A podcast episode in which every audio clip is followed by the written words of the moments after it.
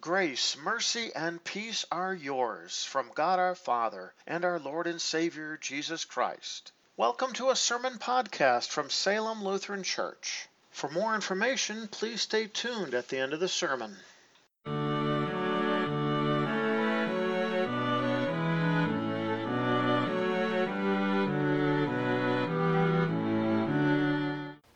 Our first lesson for this sixth Sunday after Pentecost is found recorded in the book of Exodus, chapter 33, beginning at verse 12. Moses said to the Lord, Look, you yourselves have been telling me, lead this people up. But you have not let me know whom you will send with me. Yet you have said, I know you by name, and you have also found favor in my sight. So now, if I have found favor in your sight, please show me your ways, so that I may know you, so that I may find favor in your sight. Consider that this nation is your people. The Lord said, My presence will go with you, and I will give you rest. Moses said to him, If your presence is not going to go with me, do not send us up from here. After all, how would people know that I have found favor in your sight, I and your people? Isn't it in this way that you go with us so that we are distinguished, I and your people, from all the people who are on the face of the earth? The Lord said to Moses, I will also do this thing that you have said, for you have found favor in my sight, and I know you by name. Then Moses said, Please show me your glory. The Lord said, I will make all my goodness pass in front of you, and I will proclaim the name of the Lord in your presence. I will be gracious to whom I will be gracious, and I will show mercy to whom I will show mercy. He said, You cannot see my face, for no human may see me and live. The Lord also said, Look, there is a place next to me where you shall stand on the rock. It will happen that while my glory passes by, I will put you in a crevice in the rock. I will cover you with my hand until I have passed by. Then I will take away my hand, and you will see my back, but my face will not be seen. The word of the Lord. Our second reading is taken from Romans chapter 7, beginning at the 15th verse. For I do not understand what I am doing because I do not keep doing what I want. Instead, I do what I hate. And if I do what is what I do not want to do, I agree that the law is good. But now it is no longer I who am doing it, but it is sin living in me. Indeed, I know the good does not live in me, that is, in my sinful flesh. The desire to do good is present with me but I am not able to carry it out. So I fail to do the good I want to do. Instead, the evil I do not want to do, that is what I keep doing. Now, if I do what I do not want to do, it is no longer I am who am who am doing it, but it is sin living in me. So I find this law at work. When I want to do good, evil is present with me. I certainly delight in God's law according to my inner self, but I see a different law at work in my members, waging war against the law of my mind and taking me captive to the law of sin, which is present in my members. What a miserable wretch I am. Who will rescue me from this body of death? I thank God through Jesus Christ, our Lord. The word of the Lord. Our gospel is taken from the Gospel of Matthew, chapter 11, beginning at the 25th verse. At that time, Jesus continued, I will praise you, Father, Lord of heaven and earth, that you have hidden these things from clever and learned people and have revealed them to little children. Yes, Father, because this was pleasing to you, everything has been entrusted to me by my Father. No one knows the Son except the Father, and no one knows the Father except the Son, and anyone to whom the Son wants to reveal him. Come to me, all you who are weary and burdened, and I will give you rest. Take my yoke upon you and learn from me, because I am gentle and humble in heart, and you will find rest for your souls. For my yoke is easy, and my burden is light. The gospel of the Lord. Grace and peace to you from God our Father and from our Lord and Savior Jesus Christ. Amen. Our text for consideration is found recorded in the Gospel of Matthew, chapter 11, beginning at the 25th verse. I would like to read these words once more.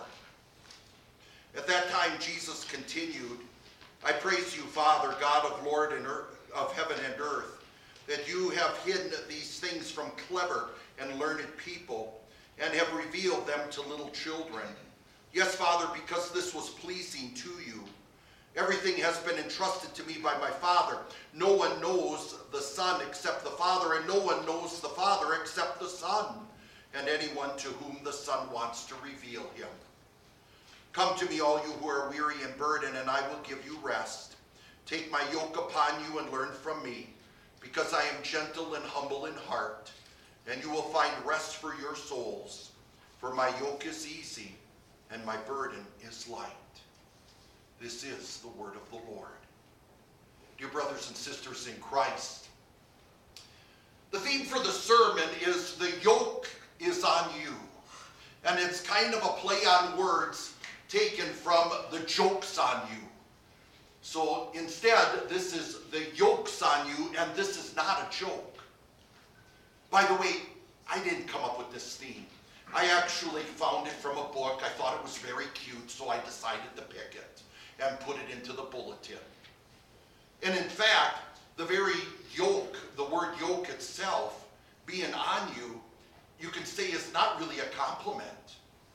For the word yoke was always used in a negative way. Jesus here is using it in a very positive way when he speaks about his yoke.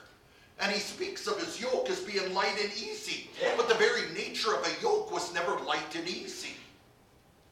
No, the yoke was actually that beam, that wood piece that would go over like two oxen who would be basically your tractor and plowing. Because no two animals are the same. One would always be stronger than the other. And if you didn't have this yoke, this wood beam that would tie them together, then you would always have the strong one out pulling the weaker one, which means you would always go in circles.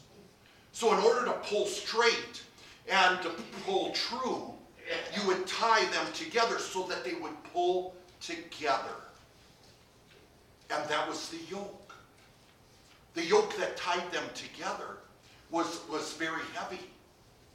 And, and because of that, it was always seen as, as even Jesus put it here, a burden. It was considered a pain. It was a heavy load that you would have up, upon your neck. And especially on the neck of that cattle. Again, the word was never used in a positive sense, always in a negative sense. You don't want to have the load of a yoke on your neck and the pain that comes from having that heavy weight on your neck, even in a spiritual sense. But here again, Jesus is speaking of his yoke, his burden is light, and his burden is easy. Well, what does he mean by yoke then? In order to understand this word, we have to consider the very opening words of our entire section. Jesus, it says here, at that time, Jesus continued. At that time, the Holy Spirit is moving our gospel writer Matthew to write these words down. Every time we see these words, we are being taught by the Holy Spirit to look at the context, to look at the history, to look at what is around this very text. And that'll help us understand the text itself. Going back to chapter 11, verse 1, we hear that Jesus instructed the 12 apostles and then sent them out to do missionary work. He'll send out other disciples as well.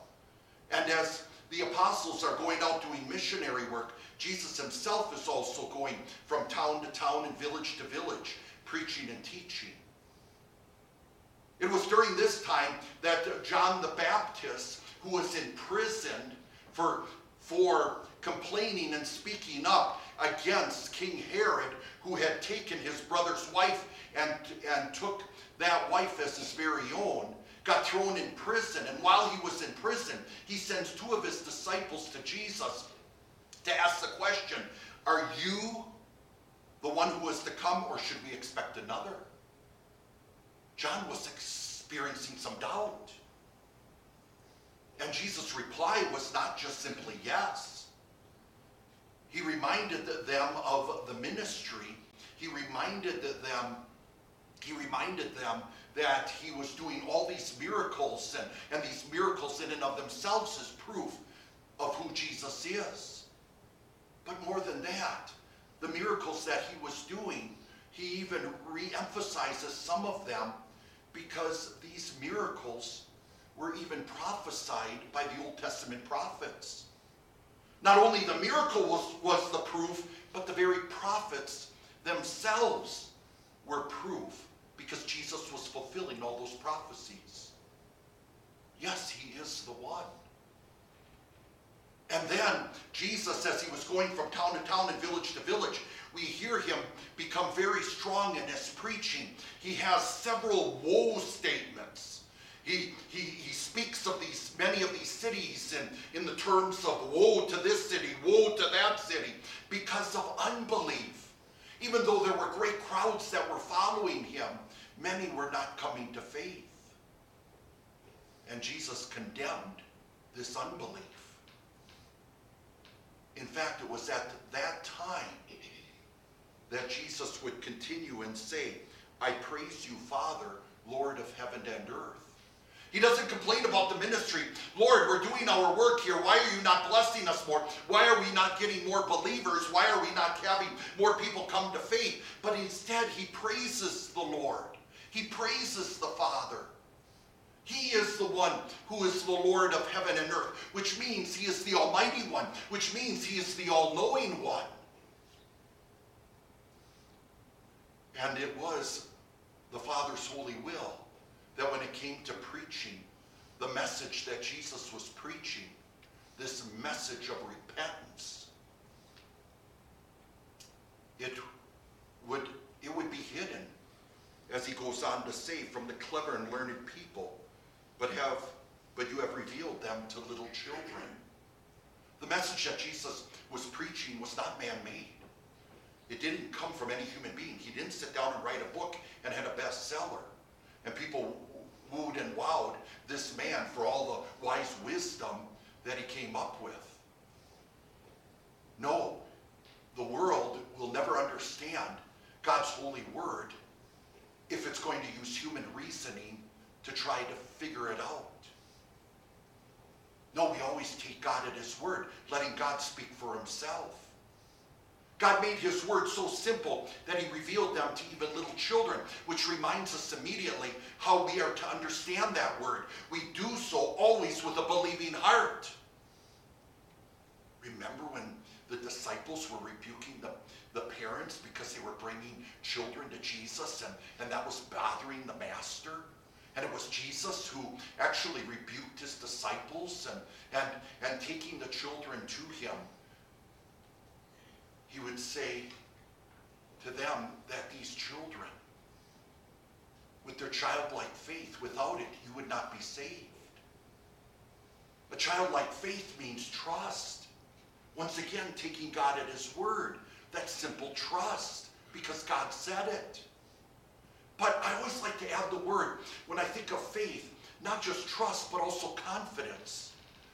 Remember, remember another true story when Jesus was asked by a centurion to come and heal his servant. And as Jesus was approaching the house, the centurion sent out messengers to tell him not to come.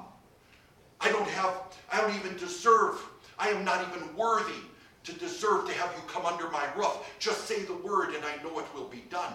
And that's when Jesus said, I have not seen such great faith in all of Israel. And it was spoken of not to a Jew, but to a Gentile, a Roman soldier. He had confidence that Jesus could do the impossible and knew exactly what to do and when to do it. This is simple childlike faith, this trust and confidence. And by the way, this faith is not just man's work. In fact, it's more than that. This is God's work. You and I, by nature, as sinful human beings, can't even come to faith. We just heard from the Apostle Paul make it very clear I can't even do the good I want to do. Who's going to rescue me from this body of death? The faith that you and I have is a blessing from the Lord. And specifically, it is the work of the Holy Spirit. But the Holy Spirit doesn't work out of thin air. The Holy Spirit always works through a means. We call it the means of grace. And that means of grace, summed up in one word, is the gospel. It's the good news of Jesus, who he is and what he has done for us. And Jesus goes on to explain exactly who he is, especially when he says, Everything has been entrusted to me by my Father.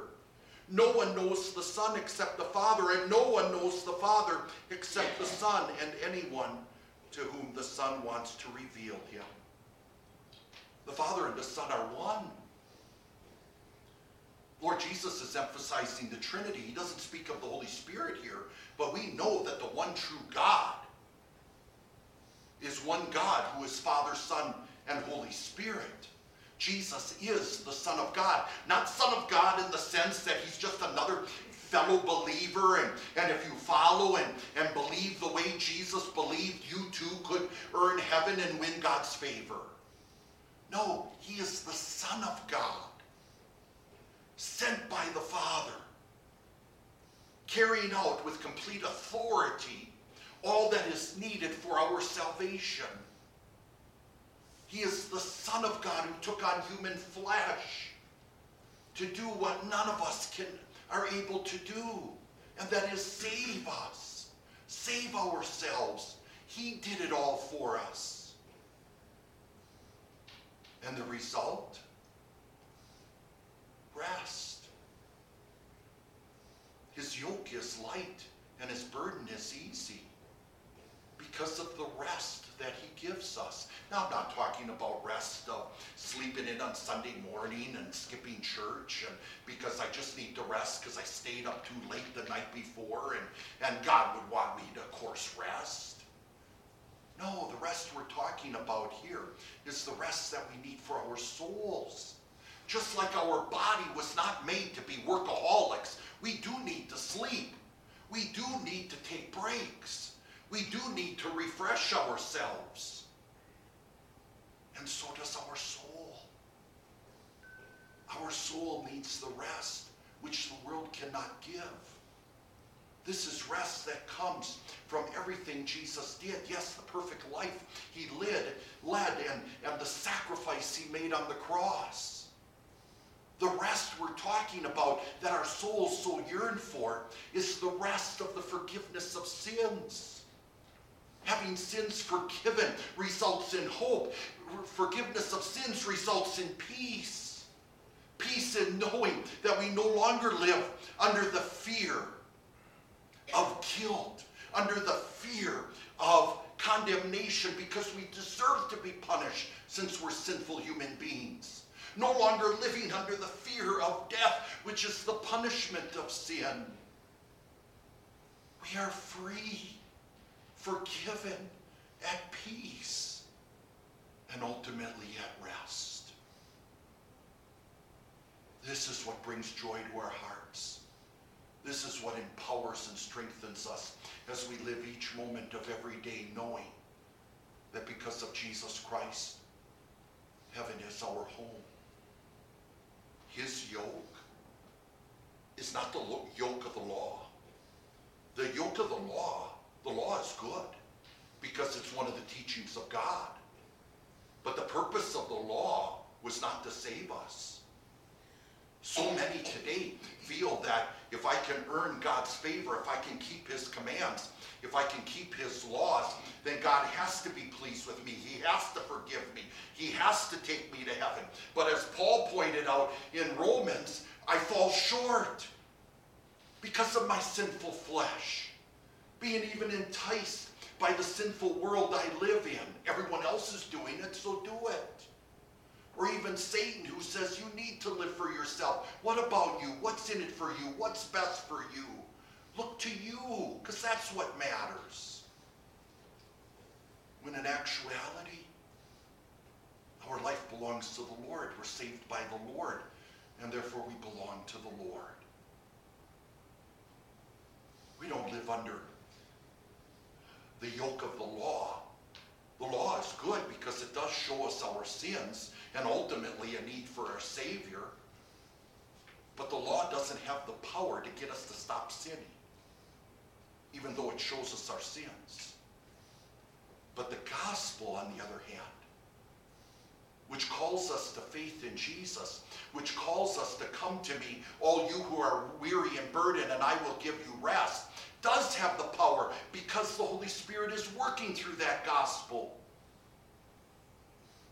to call us to faith and to keep us in that one true faith. It is the yoke of the gospel that saves us. And that's Jesus' invitation to hold to. And by the way, it couldn't have come at a better time.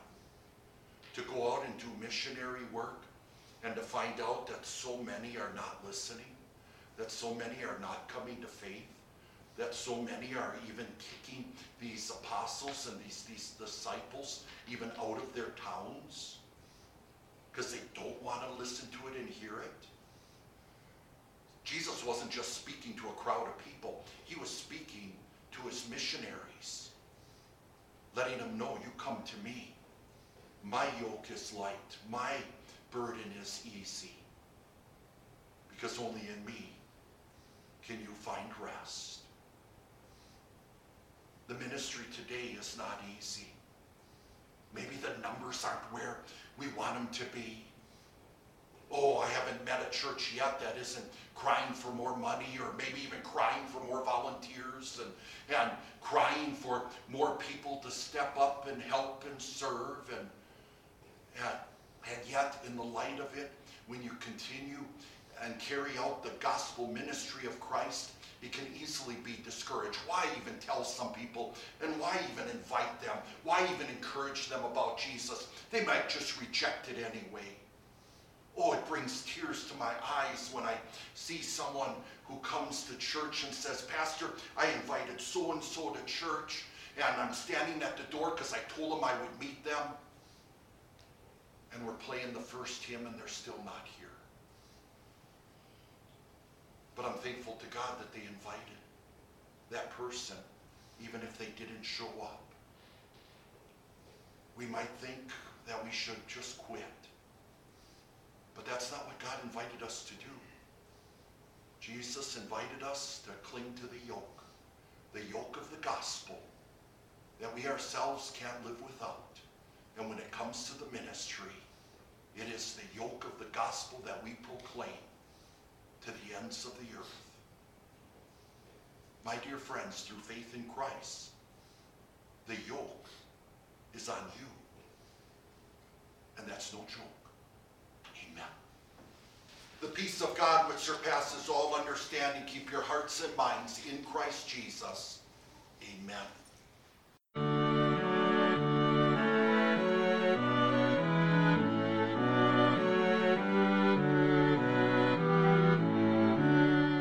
Thank you for taking the time to listen to a sermon podcast from Salem Evangelical Lutheran Church. If you have any further questions or would like to learn more about Salem Lutheran and its ministry, please check out our website at www.salemevlutheran.org. Once again, that is www.salemevlutheran